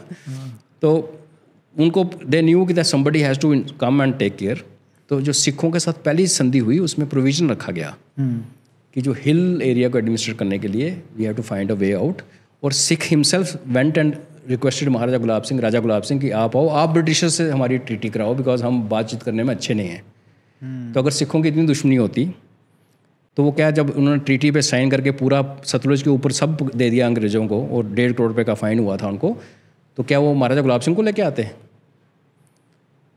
अब मैं इनको ये भी पूछता हूँ कि जब 1857 का विद्रोह हुआ था हम्म, तो आप लोगों ने क्या किया था? दे फॉट फॉर ब्रिटिश बिल्कुल। They also fought Gurkhas also fought for British Dogras also went to help British ये मार्शल कॉम का ट्रैक ऐसे मिलता है। ये जो ड्रामा है ना मार्शल कॉम कोई मार्शल वार्शल कुछ नहीं होता। हालात आपको मार्शल बना देते हैं। But Britishers played it very well 1857 Brahmin led विद्रोह था। और जो जो उनके रेस्क्यू करने आए सिख अम्पायर से लोग गए डोगराज आए नेपाली आए। एंड मुस्लिम्स ऑफ़ कोर्स और फाइटर उनको मार्शल स्टेटस दिया गया और हमारी देश को डिवाइड कर दिया। हम्म, तो अब देखो महाराजा गुलाब सिंह को मरने के बाद जो मर्ज़ी बोलो कोई कोई जम्मू फॉक्स बोलता है बुक लिख दी किसी ने कुछ लिख दिया बट उनकी जो विजन था एंड जो टाइम द टाइम आप उसको आज की डेट से प्रिज्म रख के नहीं कर सकते ना जज कि वो ब्रूटल थे जी लोगों को पेड़ पे टांग देते थे। उस टाइम यही टाइम था यार चोरी की। अब शरिया बोल लो ना बोल लो बोला की चोरी टांग sir. Jammu was safest one Dogras took over Jammu Kashmir में एक कहावत थी कि अब रात को 12 बजे एक लेडी पूरे गहने पहन के कश्मीर की स्ट्रीट पे घूम सकती थी कोई हाथ नहीं लगाता था कोई इतना डर था उनका। लॉ इन्फोर्समेंट वो स्ट्रांग। जो सारे कश्मीरी एक्नॉलेज करते हैं। एक और नरेटिव है कि ये तो भारत पाकिस्तान की लड़ाई थी जिसके कारण कश्मीर फंस गया बीच में। भारत पाकिस्तान तो लग रहा है कि प्यादे थे। प्यादे। पंद्रह अगस्त को आप आज़ाद हुए हो। सोलह अगस्त की रात तक माउंट बैटन ने डिक्लासीफाई नहीं किया कि कौन सा हिस्सा बॉर्डर एरिया का पाकिस्तान में जा रहा है कौन तभी तो हंगामा हुआ है ना। वो लाइन बताई नहीं ना थी। ना। माउंट बैटन को रेड क्लिफ ने वो पकड़ा दी थी लाइन तीन तीन अगस्त को। अच्छा। जब उसने खोल के देखा तो क्या हो रहा था कि they wanted protection for Darbar Sahib. Mountbatten and Britishers wanted to protect Darbar Sahib because Baldev Singh जो सरदार बलदेव बाद में डिफेंस मिनिस्टर थे he was a very vocal leader and threat दी गई थी ये कपूरथला शपूरथला ये आगे पीछे वाले महाराजा नॉट कपूरथला ये जो लोग छोटे छोटे प्रिंसिपलिटी थी ना पंजाब की जैसे सेड हम रास्ता बंद कर देंगे दरबार साहब की तरफ़। इनका भी ऊपर जट का और नॉन जट बड़े पंगे हैं आपको पता है। तो ब्रिटिशर्स कि इस इनको ना Darbar Sahib should never be harmed you should be given cushion अब कुशन का पंगा ये पड़ रहा था कि लाहौर तो सिखों के को आना चाहिए था लेकिन पॉपुलेशन का वो नहीं बन रहा था। It was a Muslim dominated area Lahore देने के बाद अमृतसर में तीस किलोमीटर का गैप रह गया। So no they wanted to give a question from north ताकि कल को कुछ एडवर्स सिचुएशन बन जाए, इधर से पाकिस्तान कुछ फनी फील करे, और इधर नीचे वाले राज्य अगर अकड़ जाएँ तो Sikhs still have a approach to Darbar Sahib which is the holiest place from east and north वो करते हुए दो डिस्ट्रिक्ट जो थे, गुरदासपुर के, जिसमें 51 49 परसेंट पॉपुलेशन थी 51 मुस्लिम इज़ नॉट लोग कहते हैं ना majority majority fifty one forty nine और उस टाइम का सेंसस आपको पता ही है कि कितना एक्यूरेट होगा। वो डिस्ट्रिक्ट्स इंडिया को दिए गए। वो माउंट बेटन ने खुद रेड क्लिफ ने नहीं दी थी वो माउंट बेटन ने दी थी। नहीं नहीं वो कहानी है। मेरी मैं जो बुक जो एविडेंस नहीं है उसका। अच्छा। He was upset he was upset to see that कि ये क्या हुआ है। ये तो अभी मारा काटी शुरू हो जाएगी। अच्छा। सो ही टोल्ड लॉर्ड इसमें जो उसका चीफ ऑफ़ स्टाफ था कि ये बड़ा अनप्लेजेंट सा डिसीज़न है। और same thing was happening in Bengal लोगों को ये पता नहीं था कलकत्ता किधर जा रहा है। Jinnah wanted Calcutta then Patel said no जिन्हें से छः महीने के लिए दे दो। छह महीने हाँ, छः महीने। उससे पहले कॉरिडोर लेके आया वो। हाँ कॉरिडोर वाला तो सुना है। वो भी एविडेंस है मतलब ऐसे ही सुना नहीं एविडेंस है मेरी बुक में तो नक्शा भी लिखा हुआ डाला हुआ मैंने। हाँ। तो वो तो मैंने खुद बनाया नक्शा बट इस बेस्ड तो ये सब ड्रामा चल रहा था तो देर लॉट ऑफ़ कन्फ्यूज़न ये लड़ाइयाँ तभी तो शुरू हुई हैं जब आपको पता नहीं आप किधर जा रहे हो। तो माउंट बैटन टेल्स इसमें कि यार इनकी आज़ादी आ रही है लेट दम सेलिब्रेट लेट्स इसमें ना भाँग ना डाल भाँग ना डालें जो भी। तो सोलह तारीख की रात को डी क्लासीफाई किया। बारह चौदह दिन लेके बैठा रहा वो फ़ाइल अपने पास। एंड उसके वो रेड चला गया था। एंड और ये नक्शा क्या जो बनाने का था इसका क्या मतलब जस्टिफिकेशन था? जस्टिफिकेशन ये था कि they were to divide only British India बाकी राज्यों के पास ऑप्शन थी कि आपने इंडिया में जाना या पाकिस्तान में जाना उसमें नहीं नहीं मैं कह रहा हूँ जैसे लाहौर का डिसाइड किया या हाँ, और अमृतसर का किया। पॉपुलेशन सेंसस जो 1931 में सेंसस हुआ था हम्म। uh, 1941 में भी सेंसस हुआ था। तो उसमें जो मुस्लिम प्रोविंसेस कौन से थे? सी देखो नॉर्थ वेस्ट फ्रंटियर प्रोविंस पूरा जो इंडिया में आना चाहता था बलूचिस्तान इंडिया में आना चाहता था। मुझे तो लगता है वो पक्का फ्रॉड किया है उन्होंने। किया ना? हाँ। किया? नॉर्थ वेस्ट फ्रंटियर प्रोविंस में कितना पचास पॉइंट कुछ से जीते थे वो? Partition fifty point point five point five हाँ। क्यों? क्योंकि गफार खान की पार्टी ने बॉयकॉट किया था हाँ। इलेक्शंस का। मैं तो कहता हूँ तब भी वो पचास पॉइंट कुछ नहीं होगा वो गलत होगा। उन्होंने बाद में बना दिया होगा तो उसने गफार ने क्या बोला था? गांधी गांधी और नेहरू को कि तुमने मेरे पीठ में छुरा गोपा है। हाँ। Because you know he son who became M P M P A बोलते हैं ना पाकिस्तान में M N A member of national assembly उसको पूछा तो कौन है? बोला मैं हूँ मुस्लिम इतने साल का उसने बोला पठान हूँ मैं तेरह सौ साल का मुस्लिम। हूँ और हज़ारों साल का पठान हूँ हाँ। और दस एक साल का पाकिस्तानी हूँ। हाँ पचहत्तर साल पच्चीस साल था जब उन्नीस सौ पचहत्तर में हाँ। ओके तो this was a folly but Britishers ने वो देना ही था उनको यार। वो क्योंकि नॉर्थ वेस्ट फ्रंट देते ही बलूचिस्तान कट गया। बलूचिस्तान तो इंडिया में कॉन्टिग्यूटी फैक्टर डाला हुआ था ना कि एक it should be population was one point second was contiguity तो जो बॉर्डर स्टेट्स थी तो उनको कॉन्टिग्यूटी फैक्टर भी कंसिडर करना है जिसपे जूनागढ़ और इसका पंगा हुआ था। हैदराबाद इंडिया के अंदर था and they wanted to go to Pakistan Junagadh ने डिक्लेयर कर दिया और पाकिस्तान एक्सेप्ट कर लिया इंस्ट्रूमेंट ऑफ़ एक्सेशन दो उनकी बाउंड्री टच नहीं करती थी। लेकिन एक नॉर्थ वेस्ट फ्रंटियर प्रोविंस को ना देने का कारण ये भी तो होगा ना कि गिलगित और इनको हाँ, तो रखना था या, या। पाकिस्तान में। और जब वो कटी गया है अगर गिलगित होता तो नॉर्थ वेस्ट फ्रंटियर प्रोविंस भी आ जाता हमारे पास। अगर वो फैक्टर नहीं होता तो। हाँ दैट वॉज़ ओनली फैक्टर आपने ये आपका गिलगित है इधर उसके पीछे नॉर्थन फ्रंटियर वहाँ जाने के लिए आपको इसके अंदर से जाना है। हाँ। दो ही तरीके थे गिलगित जाने का। एक पेशावर से रास्ता बन गया था कच्चा और एक था श्रीनगर बांडीपुर से होते हुए। बिल्कुल। तो वो बुर्जिल पास से जो महाराजा के टाइम पे यूज़ होता था। तो उनको एक अप्रोच तो देनी थी। गिलगित उनको देना नहीं था। तो ये और लोग कहते हैं कश्मीर कश्मीर उनको चाहिए था it was more of a ego problem and पानी पानी पानी चाहिए था। उस टाइम पे भी पानी का इतना रिवर्स तो इधर से उनको see any statesman will think of ten years head ना कि कल को इंडिया ने अगर पानी रोक दिया कश्मीर मतलब लद्दाख का रिवर इंडस हम्म, फिर झेलम किशन गंगा तीनों मेन रिवर कश्मीर से जाते हैं। इंडस वाटर ट्रीटी होगी नहीं होगी वो बात की बात है। तो पानी का जो मेन चीज़ है वो वो था। लेकिन जम्मू चाहिए था उनको टू प्रोटेक्ट रावलपिंडी जो कि झेलम जो बाउंड्री थी इंडिया और पाकिस्तान और जे के बीच में झेलम रिवर। वहाँ से रावलपिंडी पत्थर मारो तो रावलपिंडी पहुँच तीस किलोमीटर है। हम्म, उनको पता कल को इंडियन आर्टी यहाँ से आई तो उनको अटैक एयर यूज़ करने की ज़रूरत नहीं गोले मारते रहेंगे आर्टी के तो रावलपिंडी बर्बाद हो जाएगा। नॉट ओनली रावलपिंडी पर बाद इस्लामाबाद और रावलपिंडी पहले उन्होंने कराची बनाई थी ना कैपिटल पहले। हाँ। पहले Pakistan made Karachi as capital then Punjabi वहाँ सिंधी थे। They wanted Punjab. पंजाब में Lahore was too close so they chose Islamabad. Now Islamabad choose choose किया बिकॉज़ उन्होंने क्वेश्चन कर दिया था। इंडिया का जो पुंछ का प्लंदरी मीरपुर ये हिस्सा ले पूरा लिया ले लिया, ले लिया था। अगर ये नहीं लिया होता और वो पूरा अटैक तो जम्मू को लेने के लिए था ना? बिल्कुल। वो तो जम्मू पूरा का पूरा लेना जम्मू का कौन सा रीजन चिनाब और पुंछ के बीच जम्मू सिटी में they were interested Jammu Kathua belt में देवर इंटरेस्टेड दे वांटेड एक तरफ़ चिनाब आ जाए India Chenab Chenab is a major obstacle और उस तरफ़ पीर पंजाल आ गया ऊपर ऑब्स्टेकल सब बाकी सारा पाकिस्तान। हम्म। तो मतलब हमारा तो एक कश्मीर के लिए कट ऑफ़ ही हो गया। कश्मीर में भी कैसे जाओगे नहीं कश्मीर तो फिर जम्मू से हम जा सकते थे ना। पर उनका उनका आइडिया क्या था कि पीर पंजाल के उधर कश्मीर भी ले लो इधर इधर पूरा पुंछ रजौरी नशहरा वाला इलाका ले लो। तो बचा गया जम्मू सिटी से कठुआ और पीछे किश्तवाड़ वगैरह थोड़ा सा तो इनका आइडिया वही था ना कि इनको एक तो गिलगित चाहिए था और ये सब इन्होंने पूरा का पूरा कांड इसलिए किया। तो इनको ये क्यों भरोसा नहीं था कि भारत के साथ कुछ बात हो सकती है बल्कि पाकिस्तान में उतना ट्रस्ट क्यों था कि पाकिस्तान को दे दो ये सारा हिस्सा?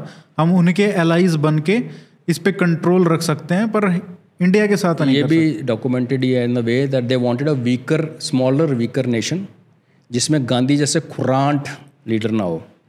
See Jinnah was Churchill's man इसमें कोई डाउट ही नहीं है।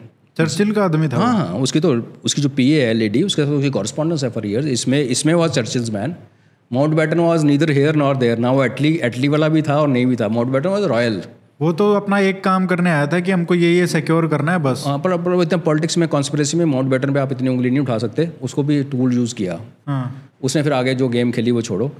बट मेन जो प्लेयर थे वो थे Churchill Churchill never wanted India to gain independence जब कंप्रोमाइज़ आने वो तो लकली इलेक्शन हार गया था वर्ल्ड वॉर टू के बाद तो एटली प्राइम मिनिस्टर बन गया। तो जब इंडिया फ्रीडम एक्ट टेबल होने का टाइम आया मैंने उस बुक में बड़ा अच्छा सा पेंट किया वो स्टोरी नैरेटिव तो चर्चिल को ये बताया माउंट बैटन ने कि हम इंडिया के टुकड़े कर रहे हैं।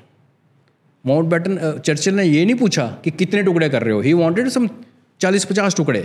अच्छा। कि हाँ कि हर there is a book called Princistan Britishers wanted Hindustan Pakistan and Princistan उसमें अलग अलग जो जागीर थी उनको सबको अलग अलग देश बना दो। 580 में से तो 17 रियासतें वो थी जिनकी दे दो किलोमीटर इलाका भी नहीं था बारह घर वाले रजवाड़े छोटे मोटे हाँ। तेरह चौदह स्टेट्स थी जो बहुत बड़ी थी। Geographically J and K was biggest population wise Hyderabad was biggest then you had Junagadh Bhopal and all तो उनका ये था कि ये टुकड़े टुकड़े कर दो। जो एटली और रॉयल को उनको पसंद नहीं था दे वांटेड कि कॉमनवेल्थ के साथ जुड़े रहें and we have a weaker so Jinnah was their own man so they wanted a weaker country smaller country Gandhi favoured British indirectly unintentionally you can say he was not British man हालाँकि Churchill ने कहा था कि that sadhu's are man that dhoti पहना हुआ वो हमारा आदमी है there is no evidence that he work Jinnah का तो क्लियर बड़े एविडेंस हैं तो उन्होंने they wanted a weaker state जिसको वो मैन्युपुलेट कर सकते थे। उनको उनको प्रॉब्लम थी सरदार पटेल के साथ कि अड़ेगा। प्रॉब्लम थी नेहरू के साथ शायद अड़ेगा। Gandhi was very unpredictable because Mountbatten ने गांधी से फ्रीडम पार्टीशन प्लान डिस्कस किया। हम्म, उसने एकदम ये रिजेक्ट कर दिया। ना ना रिजेक्ट किया। जब बना बाद में फिर जब इंग्लैंड लेके गया वापस आया तो गांधी ने आंदोलन शुरू कर रखा था पीछे। ही वॉज़ अनप्रडिक्टेबल हाँ, पता नहीं सुबह क्या करे क्या कर रात? को कॉन्शियस क्या बोलेगा। ये प्रॉब्लम थी। तो उनको they wanted a weaker state which could be manipulated see आप क्या सोच रहे हो कि अगर जे एंड के में गिलगित रहता तो वो जो नेहरू वॉज़ मोर और less pro Russian I mean communist minded था वो वहाँ न्यूक्लियर नहीं वो तो चाहते ही थे कि हम गिलगित में जाएँ लेकिन प्रेशर आया कि जो अभी स्टैंड स्टिल है और यूएन में गए वो कहानी भी तो शायद यही है ना?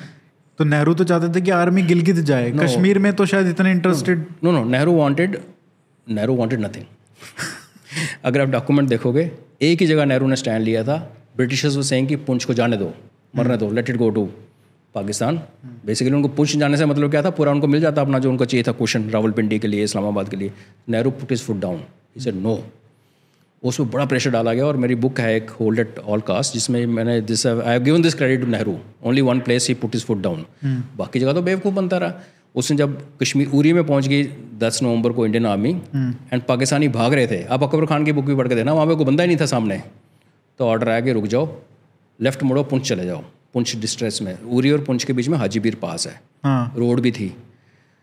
चौबीस घंटे अगर और मिलते एल पी सेन को तो L P Sen would have gone to reached Muzaffarabad.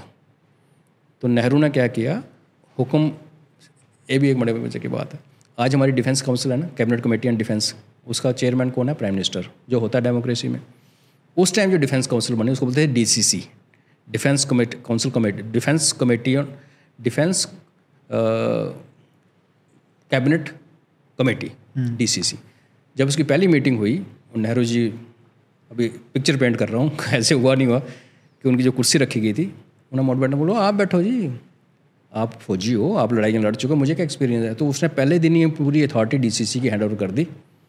Lord mount baton को। जब मतलब वॉर चल रही है। जी। तो हाथ वहाँ काट दिए अपने। तभी तो पटेल लड़ता था नेहरू से। तो जब फिर माउंट बैटन है वो गेम खेली जो उनको खेलनी थी ब्रिटिशर्स ने उन्होंने तो गेम को चेस की तरह खेला। जिधर प्रेशर बनना शुरू किया यहाँ से फौज पीछे कर ली। यहाँ बढ़ा तो फौज को उधर भेज दिया। तो जब उरी का टाइम आया उरी के बाद मुजफ्फराबाद वॉज़ नेक्स्ट तो शेख अब्दुल्ला जी ने कहा कि उसके आगे ना मैं कश्मीर ख़त्म हो गया। मेरा तो होल्ड ही नहीं है उनकी लैंग्वेज लगा वो बरेलवी हैं बेसिकली एंड ये देवबंदी थे। और ये कश्मीरी स्पीकिंग है वो पहाड़ी हैं। पंजाबी आ जाती है ना उधर तो? पहाड़ी उसको हमारी जो पथारी लैंग्वेज जिसका मेरा हमारी कम्युनिटी की लैंग्वेज है पथारी which is very close to Punjabi तो ऐसे ही बोला था कि जब वो पंजाबी लैंग्वेज बोलने वाले आ जाएँ वहीं रुक रुक जाओ तो वो रोक दिया उरी में। अब रोकने रोकने का लॉजिक क्या दिया कि मुड़ जाओ पुंछ चले जाओ। Poonch was encircled it was under stress but Poonch में तीन बटालियंस थी डोगरा आर्मी की तीन बटालियंस तो दे वर होल्डिंग ऑन उन्होंने एक महीने से होल्ड किया हुआ था। They could have held them for another month और two whereas L P Sen only required twenty four hours to recapture complete thing till plan ये था कि जो दुमेल और मुजफ्फराबाद यहाँ लड़ाई हुई थी पहली, वो पुल उड़ा दो। तो ठीक है कृष्ण गंगा और जेलम के उस तरफ़ पाकिस्तान, थोड़ा सा मुजफ्फराबाद टाउन चला भी गया, चलो ठीक है, बाकी पूरा। वो रोक लिया। जब गिलगित में री के टाइम आई उस गिलगित का दूर था पहले स्कारदू था। वहाँ पे ब्रिगेडियर शेरजंग थापा थे that time colonel Sherjang Thapa. छः महीने वो घेरे में बैठे रहे। ही केप्ट एन रिक्वेस्टिंग यार एयर ड्रॉप एयर ड्रॉप एक बार भेजा। He was surrounded by Chitral scouts Gilgit scouts and finally उसमें भी देखो कितनी शेमफुल चीज़ है कि जब उस उनको सरेंडर करना पड़ा बिकॉज़ राशन ख़त्म हो गए दवाइयाँ ख़त्म हो गई। फॉर्डर खाया उन्होंने जो और उन्होंने अंदर अपने किले के अंदर डोगरा आर्मी लोकल मुस्लिम्स उन सबको शेल्टर दे रखा था। बट ट्रेजरी के थ्रू हमारे ट्रुप्स ने भी कुछ किया फिर घेर लिया गया। जब कोई यहाँ से तीन चार अटैम्प्ट की गई उनको लिंकअप करने की वो सारे के सारे बर्बाद हो गए कॉलम पहुँच ही नहीं सके। Only thing was aerial because Skardu had a air field that time आज चाइनीज़ ने बनाया यूज़ कर रहे हैं उसको। स्कारदू वाले एयर फ़ील्ड पे अपने लैंड करके आराम से बिकॉज़ श्रीनगर में लैंडिंग हुई है इंडियन आर्मी की पुंछ में हुई। Poonch was surrounded but Poonch was air linked वहाँ नहीं भेजा।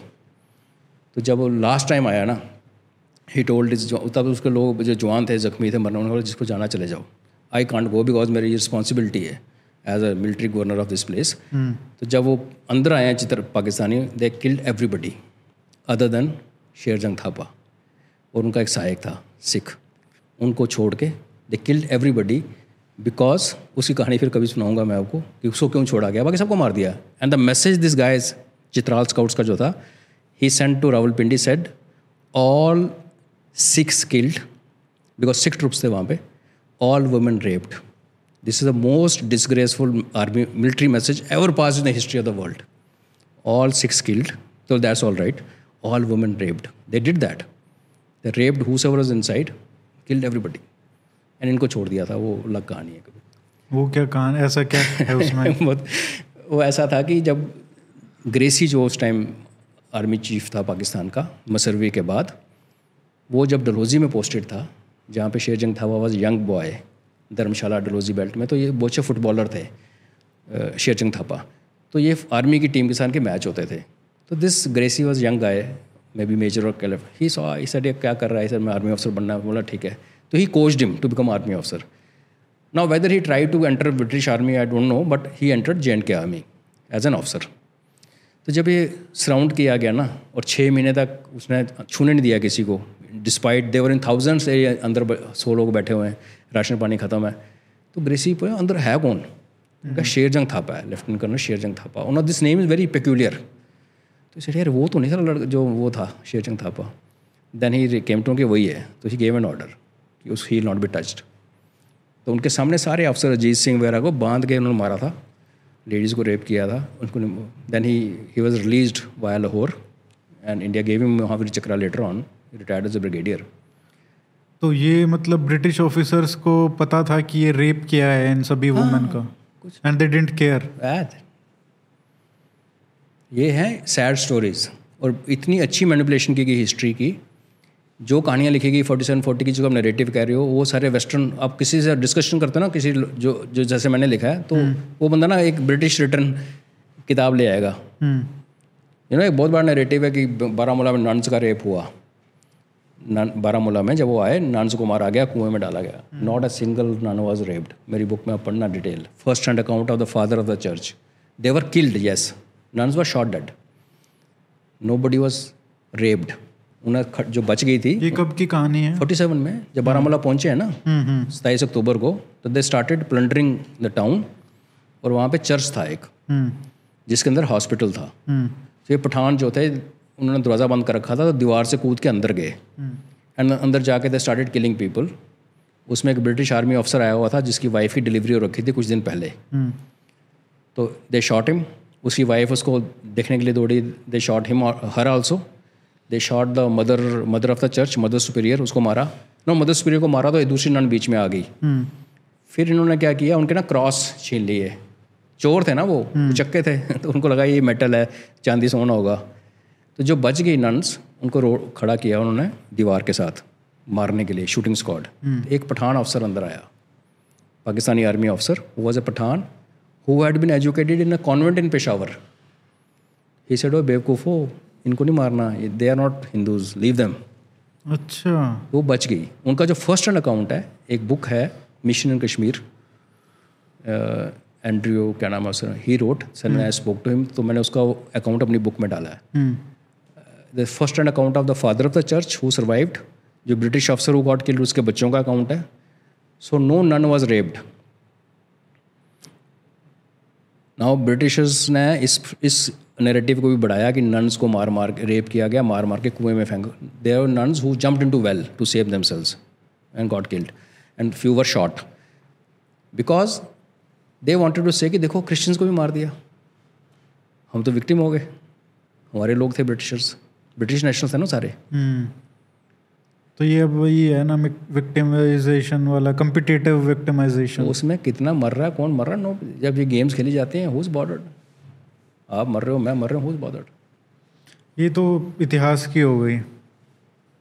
पोस्ट 1947 भी इन्होंने बहुत सारे नरेटिव्स गढ़े हैं जैसे आपने बताया। लेकिन और रीसेंट ऐसा क्या एग्ज़ाम्पल है जो लोगों को आप बताना चाहते हैं कि भाई ये एक नरेटिव है और जो पूरे देश में माना जाता है बट उसकी सच्चाई कुछ और है। एक तो सबसे बड़ा नेगेटिव थ्री सेवेंटी है कि थ्री सेवेंटी टूट गया तो हमारा से जुल्म हो गया। Three seventy gave a common man in J and K nothing hmm. Nothing three seventy का सिर्फ़ पर्पज़ था पॉलिटिशियंस को बचाना क्योंकि जब भी वो चोरी करेंगे डाका डालेंगे लूट मारेंगे उनको इंडियन आधे लॉज तो लगते नहीं थे। आरटीए लगा था बड़ा टूट फूट के पंचायती राज था ही नहीं। So if in a state you don't have any governance at grass root level there is no panchayat no D D C no V D C और पैसा हमारे लिए। हाँ और पैसा जे एंड के को सबसे ज़्यादा मिलता रहा। Per capita for seventy years per capita money given by central government to J and K was always the highest taxes taken from J and K was always the lowest बिजली बिजली के bill pay करने का था नहीं। लेकिन उसमें three seventy का रोल नहीं था वो एक कल्चर था। जो मेन बड़ी फ़िश थी जिनको पैसे खाने थे वो थ्री सेवेंटी के पीछे छुपे हुए थे। हमारा क्या नुकसान था कि मेरी बेटी कल को बाहर से शादी कर लेती है नॉन जे के वाले से तो she will not get my property even if she is my only daughter but वो क्या डेमोग्राफी को प्रोटेक्ट करने के लिए था? डेमोग्राफी प्रोटेक्ट करनी है? You know this this also started in Maharaj Hari Singh time हाँ क्योंकि वो लेके आए थे ये। शेख अब्दुल्ला उस समय जो कश्मीर वाले थे वो अलग सुर था उनका। वो ला रहे थे ना हाँ। कश्मीरी स्टार्टेड गेटिंग पंजाबी मुसलमान इन टू जे एंड के हाँ। तो कश्मीरी पंडित ने कहा यार थोड़ी देर बाद तो हम खत्म हो जाएँगे। तो महाराजा के पास गए। महाराजा ने एक डॉक्यूमेंट इशू कर दिया जिसकी लिमिटेशन ये थी कि आप इस स्टेट के अंदर आके लैंड नहीं खरीद सकते। लेकिन ये जो कहानियाँ हैं कि बेटी को आपको प्रॉपर्टी राइट्स ख़त्म हो जाएँगे citizenship will be decided section thirty article thirty five के अंडर गवर्नमेंट ही डिसाइड करेगी कौन मेरा सिटीज़न है। सी एक बार वहाँ पे प्रोटेस्ट हो गया और सफ़ाई कर्मचारियों ने सून आफ्टर इंडिपेंडेंस हड़ताल कर दी। तो जम्मू और श्रीनगर दोनों शहरों में गंद के ढेर लगने शुरू हो गए जैसे होता है। तो ये पंजाब में इनका एक मिनिस्टर गया और वहाँ से ये जो सफ़ाई वाले थे वाल्मीकि उनको लेके आया और बोला आप आओ और आप आके हमारी रेस्क्यू अस नहीं तो लोग मर जाएँगे डिज़ीज़ वगैरह। वो आए उन्होंने किया जब सब हो गया काफ़ी टाइम लग गया साल दो साल हो गए। तो बोला अब हम कहाँ जाएँ भाई?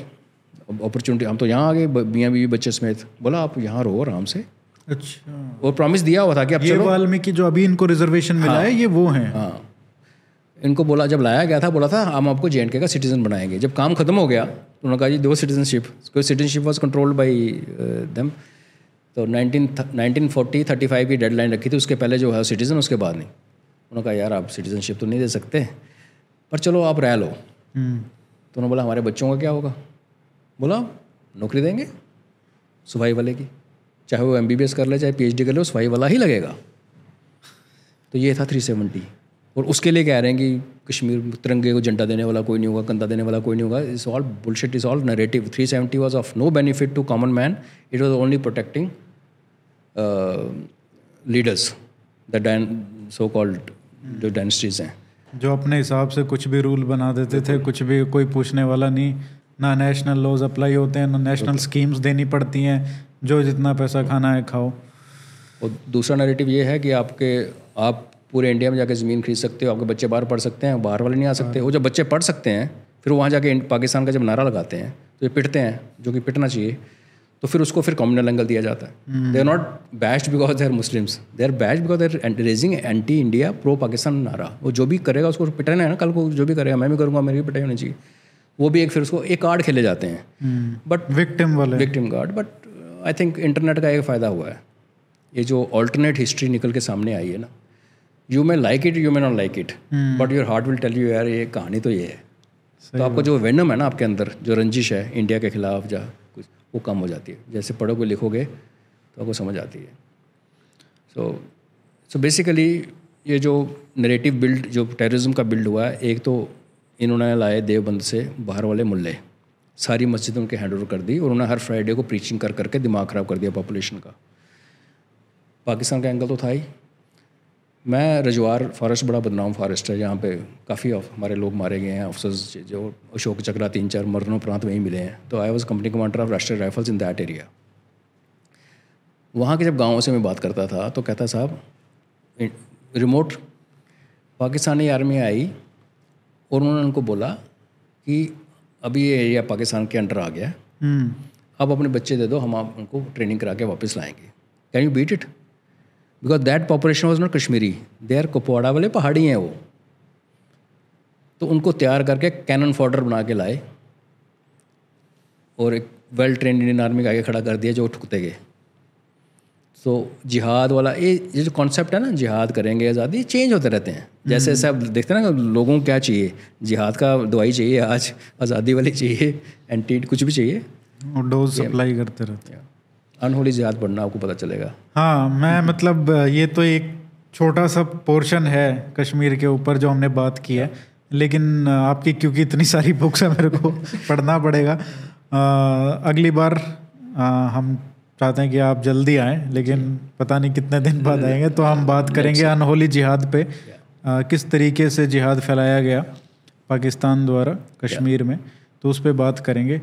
और और बहुत सारी बुक्स हैं आपकी मतलब मैं तो देख रहा था ट्वेंटी फोर्थ कल आ रही है। हाँ तो ये तो सिलसिला चलता रहेगा। इतना मत पढ़ना कि आप नहीं, नहीं, तंग, हम- तंग पड़ जाओ। बहुत सारे एपिसोड्स करेंगे और होपफुली ये पहला है out of all those episodes thank you so much sir इतना समय देने के लिए यहाँ पे आने के लिए बहुत बहुत धन्यवाद। आप आते रहिए हमसे बात करते रहिए और हमको कश्मीर के बारे में क्या रियल सिचुएशन है क्या वहाँ के कड़वे सच जो आज आपने बताए उसी सीरीज़ में हम बात करेंगे। Thank you so much God bless you keep doing this good work thank you proud of you